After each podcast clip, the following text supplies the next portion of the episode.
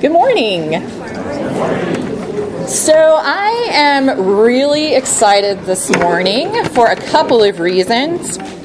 And when I'm excited, a lot of times it looks like nervous. So, my hands are shaking. Um, and if you see that, I just want you to recognize I'm excited. I'm excited because the parents are here this morning. Um, we're so glad to have you here. And one of the things I want you to know is that this church was started specifically with your students in mind.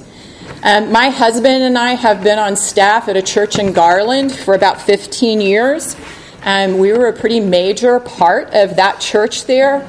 And that staff willingly let us go to come up here to start this church to support your students while they're in college.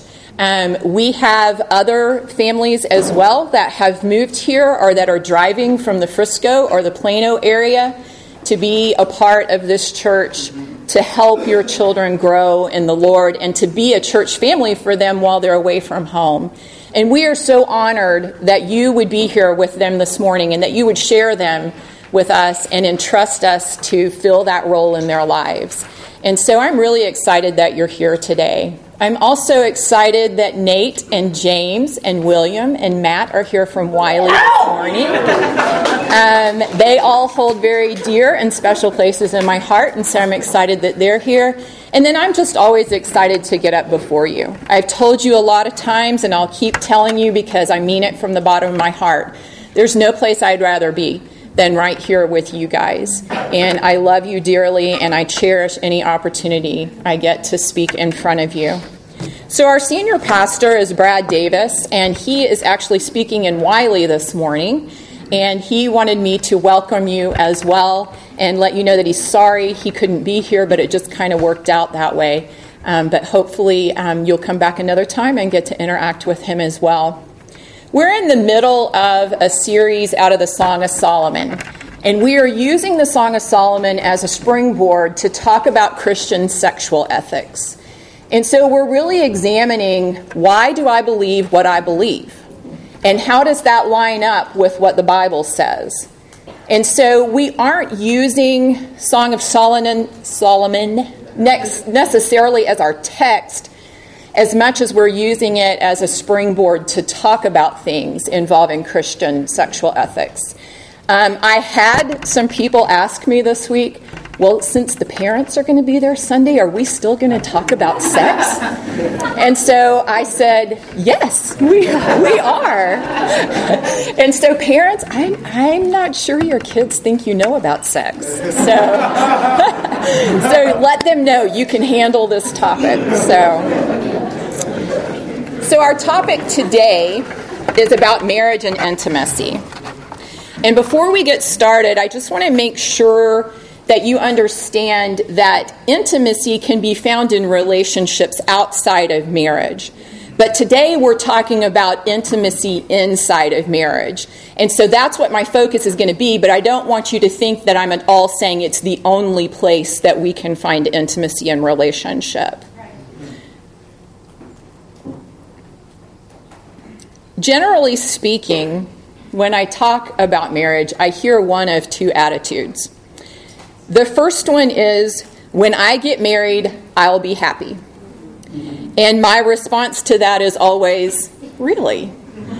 Well, let's think about that for a minute. You're going to take an imperfect person with what you've already said is not quite happy, and you're going to add another imperfect person with their own weaknesses, opinions, personalities, etc., and expect to be happier than you are now. Look at the divorce rate. Marriage doesn't make us happy. It doesn't make life easier. And if you're not already happy when you get married, the chances are you're not going to be happy when you do get married. The second extreme I hear is I don't want any part of that. I don't want any part of marriage. And I understand that attitude. Um, given the fact that our divorce rate is so high, both outside and inside the church, And given the number of marriages that are still together but are miserable marriages, I can see why people feel that way. But, guys, a godly Christian marriage should be different yeah. from that. Um, it isn't easy, but it's beautiful and it's good. It grows us and it stretches us and it makes us more like God. It's more than okay to choose not to get married. It's more than okay to be single. But it's not okay to choose that because you have an unhealthy view of marriage. So if we marry, Scripture exhorts us to pursue genuine Christian marriage, not to give in to a marriage the way our culture defines it. So I wanted to find something that was a visual of how our culture views marriage and intimacy so that we can start thinking about this today. And this is what I came up with. Isn't she gorgeous? Isn't that romantic? Don't you love that? So, this is a picture of an angler fish. This is the fish that was in Finding Nemo when they went way down deep and it had the light on its head and everything. So, what I found out at the Perot Museum was that a young, free swimming male angler encounters a female and he bites into her skin with his very sharp teeth. He then releases an enzyme that dissolves the skin of his mouth and that of her body. And they become fused together, and their blood vessels join as one. Over time, the male loses his digestive tract, his brain, his heart, and his eyes as he further fuses with the female. And the male will spend the rest of his life joined to the female. All right, so does that sound good to you? Does this look like it will make you happy? Does that look beautiful to you at all? I would suggest to you that our culture views marriage as ugly because it's highly interpreted through the lens of sex. It's highly interpreted through self pleasing sex than through the lens of self giving intimacy, of which sex is a part. It interprets marriage as a battle for power, and Brad talked about that a little bit from chapter 3 last week, and a losing of our identity. In Genesis 2:24 God says, "For this reason a man will leave his father and mother and will be united to his wife, and they will become one flesh." Instead of the two shall become one flesh being a beautiful uniting of two people as God intended, our culture sees it as a bid for power where one person devours the other.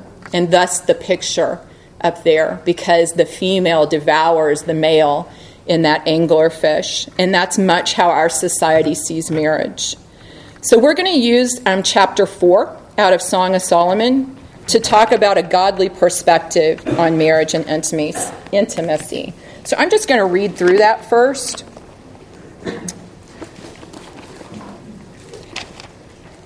And I'm going to tell you that the language of this is very intimate.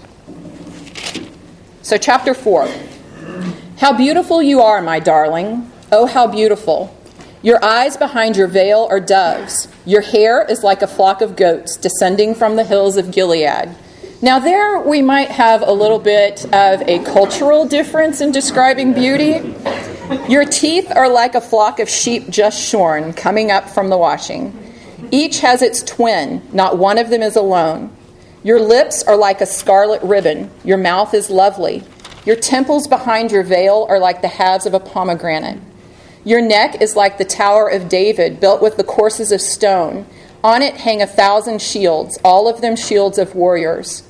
Your breasts are like two fawns, like twin fawns of a gazelle that browse among the lilies. Until the day breaks and the shadows flee, I will go to the mountain of myrrh and to the hill of incense. You are altogether beautiful, my darling. There is no flaw in you. Come with me from Lebanon, my bride. Come with me from Lebanon. Descend from the crest of Amana, from the top of Senir, the summit of Hermon, from the lion's dens and the mountain haunts of leopards. You have stolen my heart, my sister, my bride. You have stolen my heart with one glance of your eyes, with one jewel of your necklace. How delightful is your love, my sister, my bride. How much more pleasing is your love than wine, and the fragrance of your perfume more than any spice. Your lips drop sweetness as the honeycomb, my bride. Milk and honey are under your tongue. The fragrance of your garments is like the fragrance of Lebanon. You are a garden locked up, my sister, my bride. You are a spring enclosed, a sealed fountain. Your plants are an orchard of pomegranates with choice fruits, with henna and nard, nard and saffron, calamus and cinnamon, with every kind of incense tree, with myrrh and aloes and all the finest spices. You are a garden fountain, a well of flowing water streaming down from Lebanon. Awake, north wind, and come, south wind. Blow on my garden that its fragrance may spread everywhere. Let my beloved come into his garden and taste its choice fruits. I have come into my garden, my sister, my bride. I have gathered my myrrh with my spice. I have eaten my honeycomb and my honey. I have drunk my wine and my milk. Eat, friends, and drink. Drink your fill of love. So that's the text we're going to work from this morning. It's a very intimate expression of the lover to his beloved. The language is even a little bit hard to read because we feel like we're kind of intruding on this really private moment. But it's very beautiful. He affirms her and he woos her. And the natural end to this affirmation and wooing is that the woman welcomes her lover with open arms and unrestrained and joyous sexual, emotional, and spiritual intimacy. What do you think, and we've talked about this a little bit as we've gone through Song of Solomon, but what do you think it tells us that God includes this in the Bible? You know, it tells us that God gives his blessing to the wholesomeness, the wonder, and the delight of sex.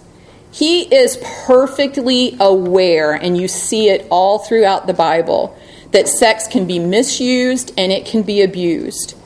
But when it's part of an intimate marriage relationship as He intended it, God sees it as good. Because of the way sex has been misused, and sometimes I think in an effort to stay pure, many Christians hold this view that it's somehow nasty. And if we have that opinion, we need to repent of that and we need to work to change it because that's not how our God sees it and that's not how He intended it. So, the first um, kind of point that I want to make from this passage is that sexual activity is not intimacy.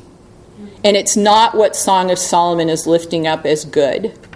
And so, if we go back to chapter 3, towards the end of it, or the second half of it, I guess, Chapter 3 is contrasting the woman's relationship with her lover with the woman's forced marriage with Solomon. And so, what we see is her love with the shepherd is one that she and he each choose.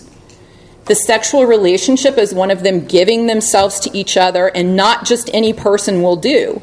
There's only one person desired. On the other hand, her sexual relationship with Solomon is forced. She has no choice in it.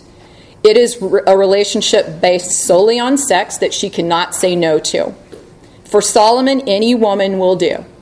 It's impersonal. His pleasure alone is central to the whole transaction.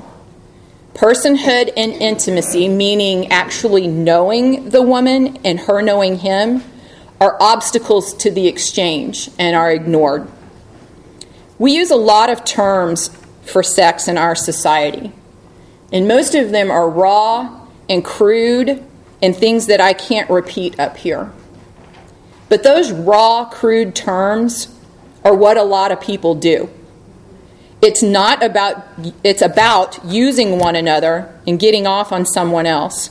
It has nothing to do with intimacy, self-giving, knowing the other person, revealing yourself to that person, or serving and loving them.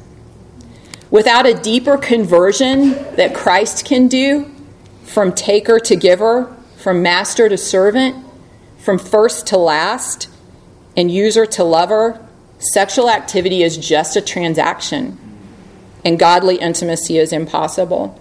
So Christ is the one that can come in and change that in us. He's the one that can make that right.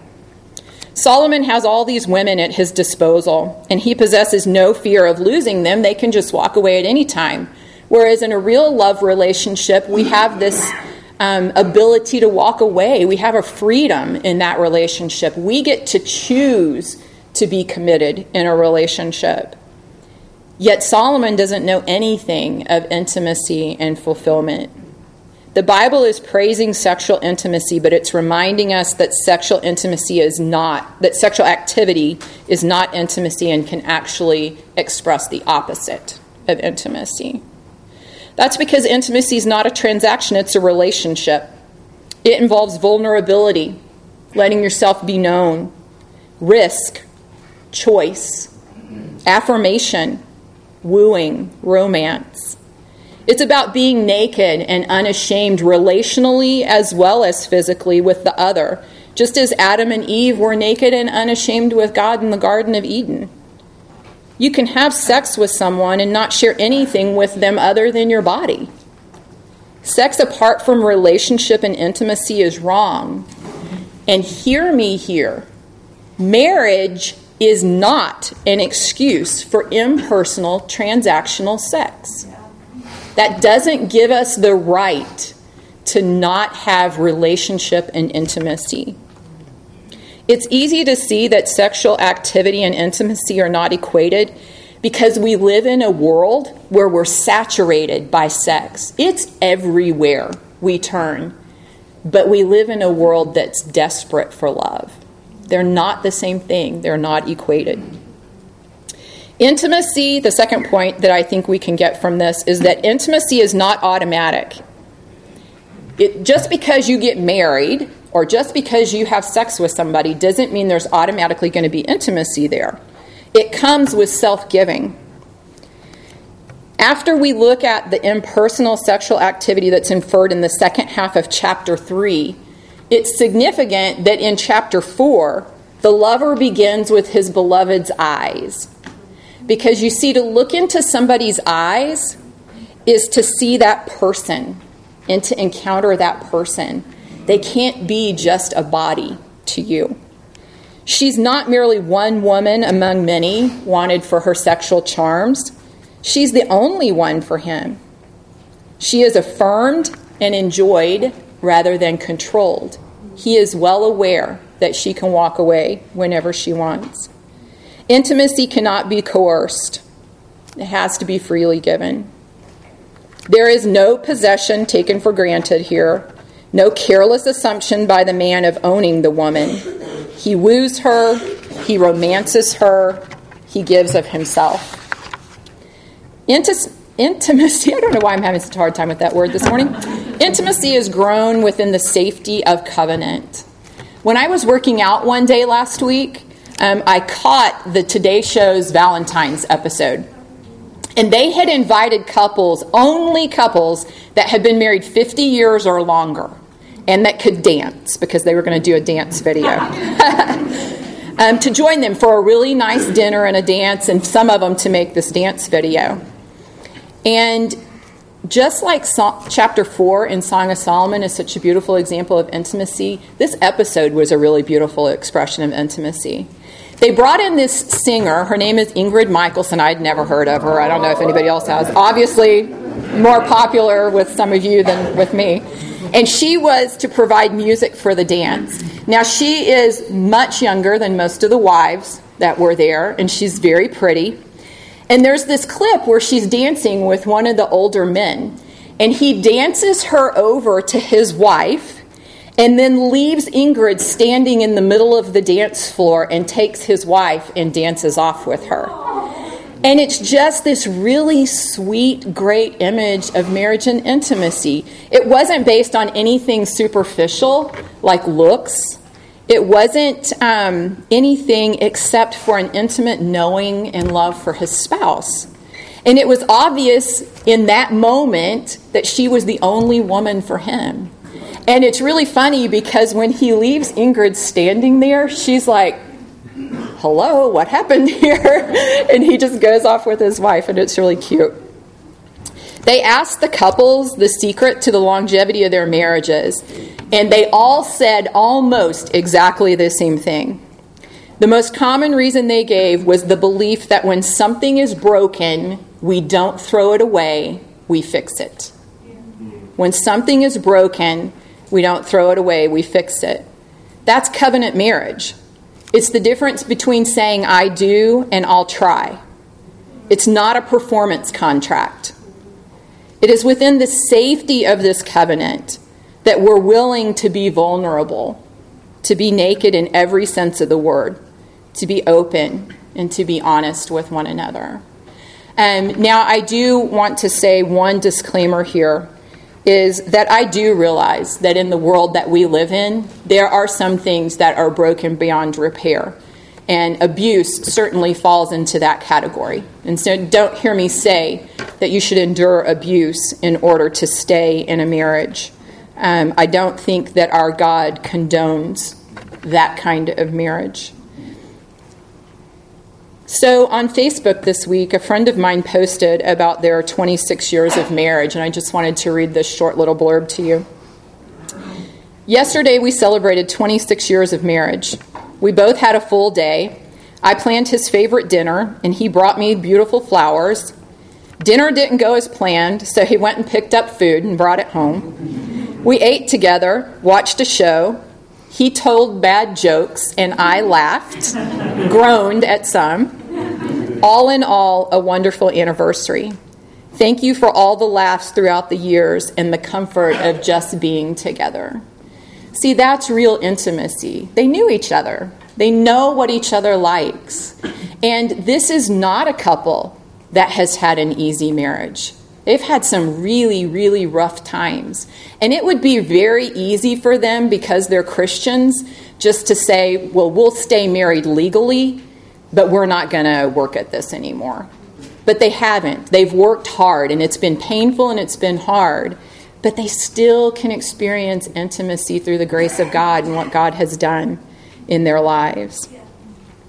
Intimacy isn't automatic just because you're married.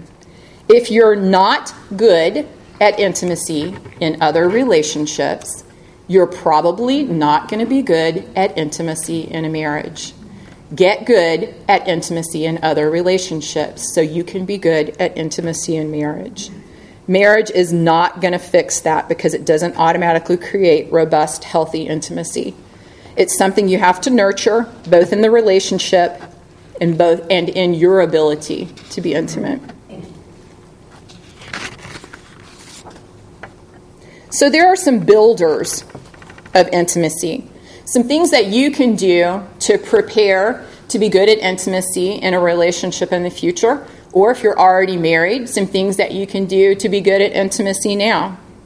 The first one is to avoid pornography.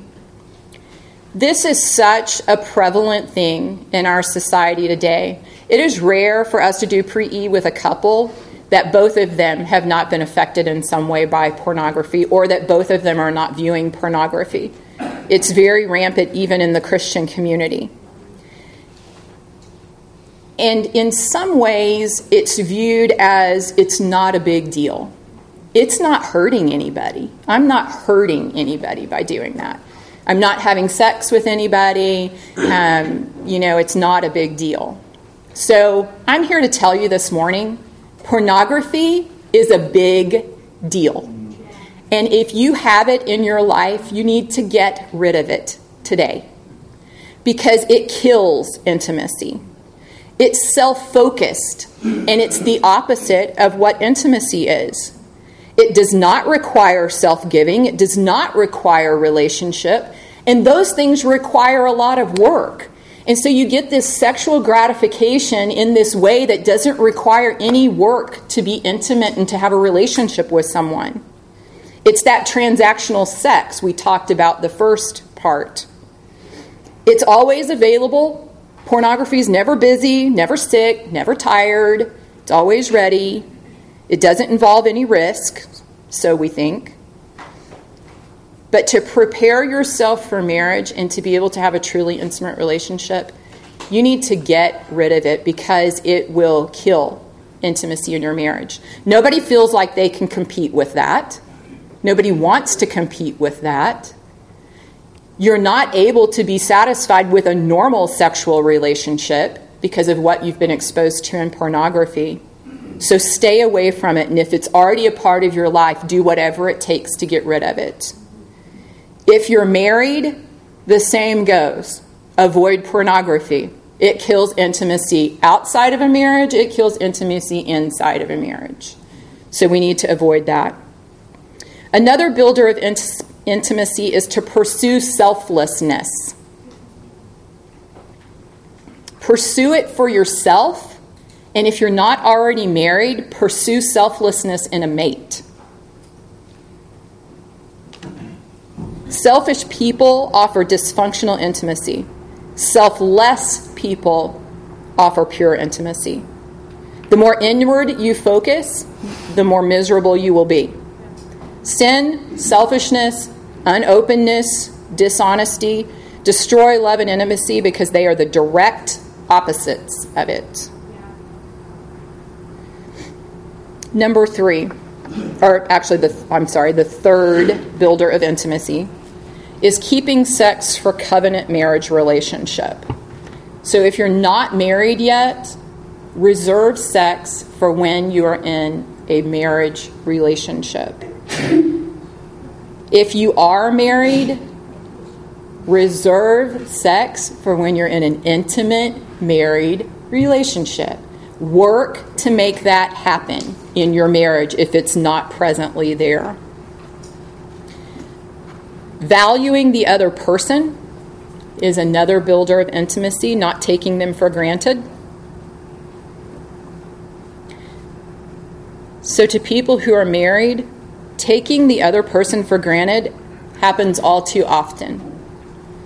The legal contracts are signed, and all wooing ceases. Too often, there's no ongoing sense of other a separate, unique person with whom it's an enormous privilege to spend one's life. Sexual interaction can only ever express what is already there in the relationship. And when we take the other for granted, it becomes humdrum, it becomes predictable, it becomes void of meaning. Intimacy, intimacy in marriage calls us back to the constant recognition of the other, the one who befriends us not because they have no choice, but because out of self giving and committed love, they have chosen us. Protect and defend your intimacy as a couple. The world will try and choke it out if you let it. Fight with everything you've got to preserve it and to nurture it. And then finally, a builder of intimacy is romance. If you look at chapter 4 of Song of Solomon, you can't help but to see romance in that. Figure it out, establish it early, and keep it alive and kicking in your marriage. Marriage does not mean the end of dating, it means the beginning of dating.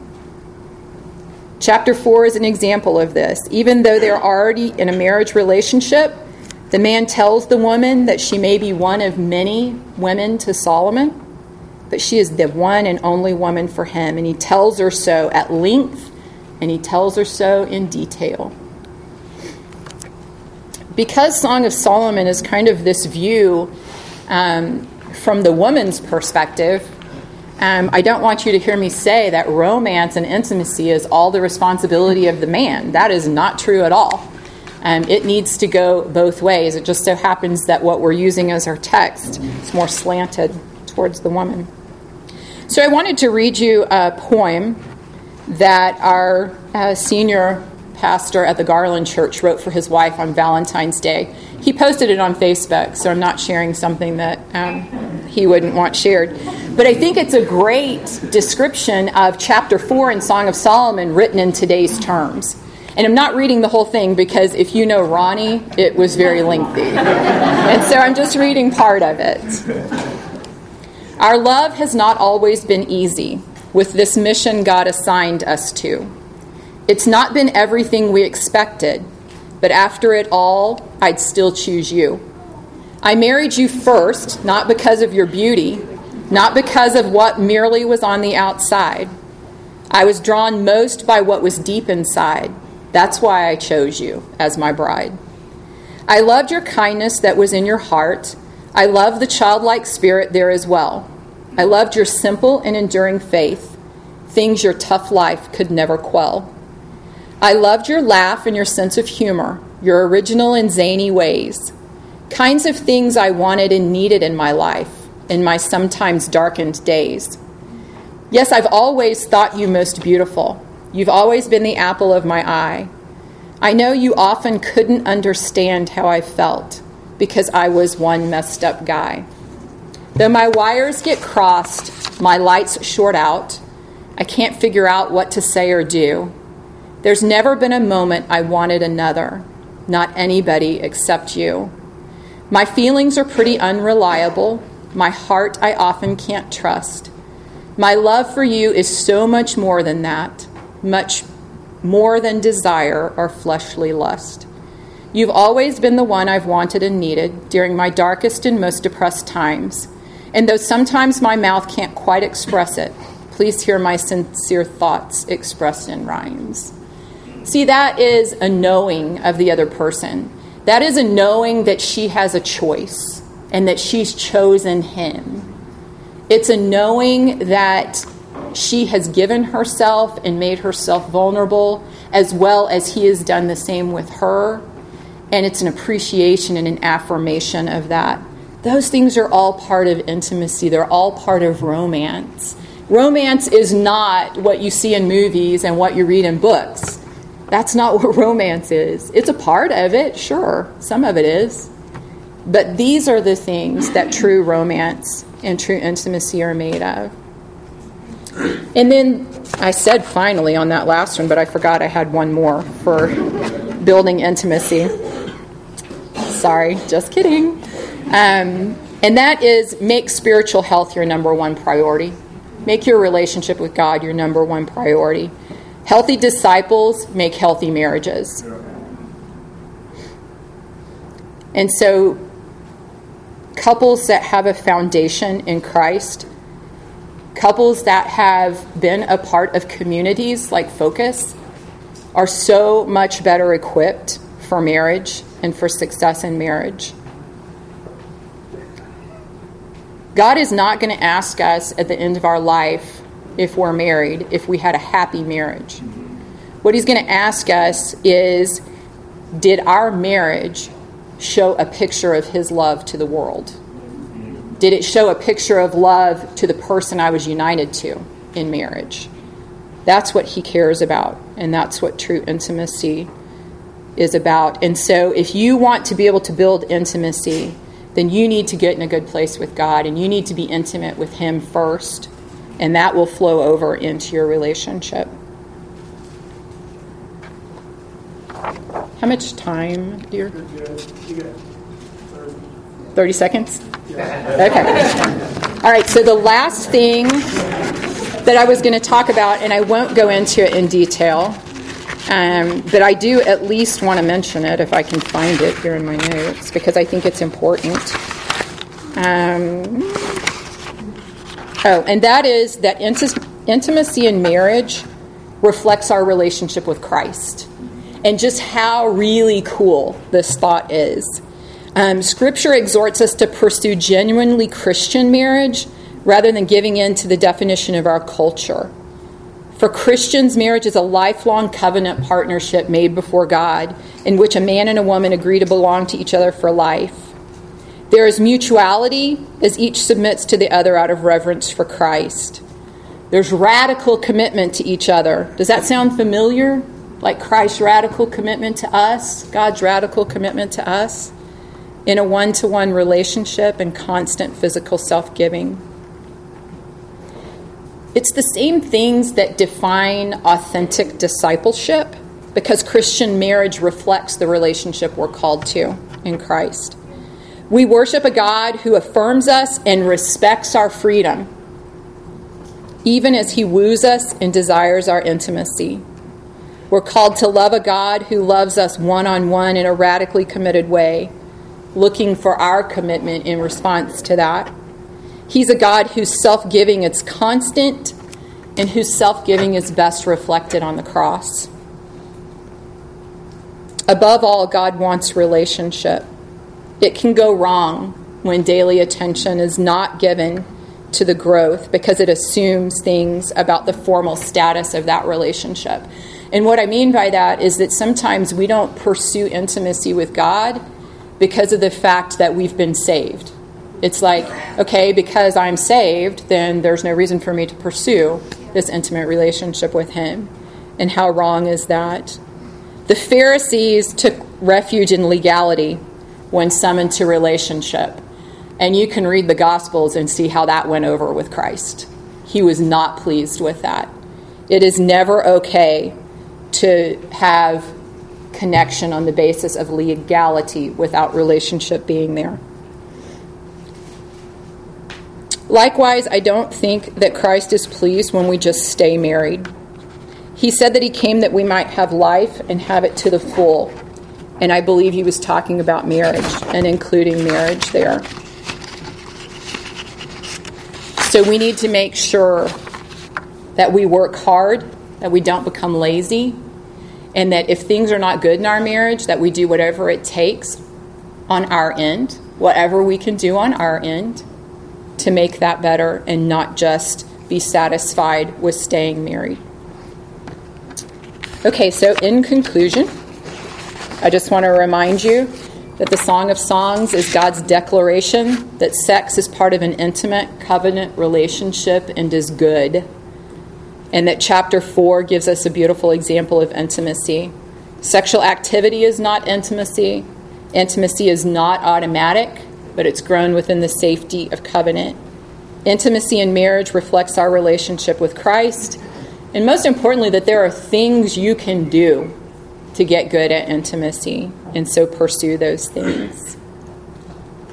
I'm going to say a prayer, and then we're going to move into our thought for communion and take communion together.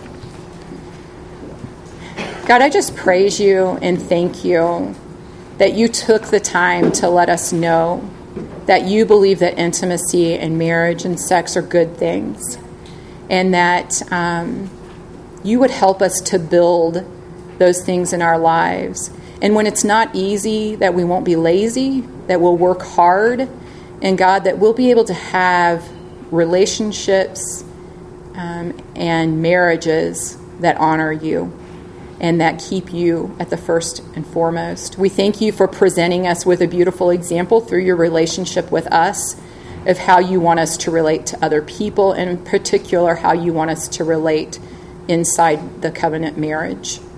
I pray that our any of us that choose to be married, that our marriages will reflect your love to the world and to our spouse, and that they would honor you. And we just lift those up to you for your healing and lift them up to you for your glory and your honor. It's in the name of Jesus we pray. Amen. So, a couple of weeks ago, um, when we were taking communion, there was a question about uh, why we do that. And so that was just kind of a, a reminder to me that we need to kind of go over that again. Um, obviously, I could preach a whole sermon on the importance of communion, and I'm not going to do that. But I do want to read you one scripture for you to think about as we take communion today. This is 1 Corinthians 11 23 to 26. For I received from the Lord what I also passed on to you. The Lord Jesus, on the night he was betrayed, took bread, and when he had given thanks, he broke it and said, This is my body, which is for you. Do this in remembrance of me. In the same way, after supper, he took the cup, saying, This cup is the new covenant in my blood. Do this whenever you drink it in remembrance of me. For whenever you eat this bread and drink this cup, you proclaim the Lord's death until he comes.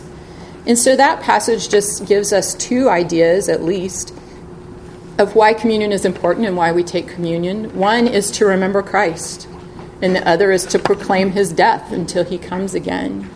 Um, it's important, it's serious, but it's also a celebration of what Christ has done for us.